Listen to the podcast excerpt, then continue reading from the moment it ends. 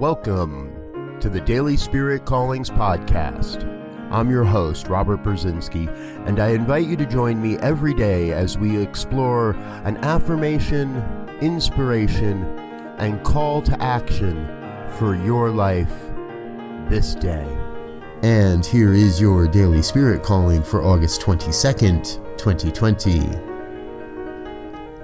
I step into a deep experience of embracing the absolute truth of my life. Our divine nature calls each to a unique contribution to the evolution of humanity. Who you are and how you show up matters. Today, you are called to honor and embrace the divine nature bursting forth into expression as your life. Thank you for listening to Daily Spirit Callings.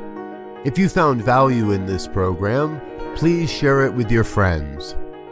Learn more about Spirit Evolving Ministries at spiritevolving.com. Until next time, peace and blessings. Go forth and prosper.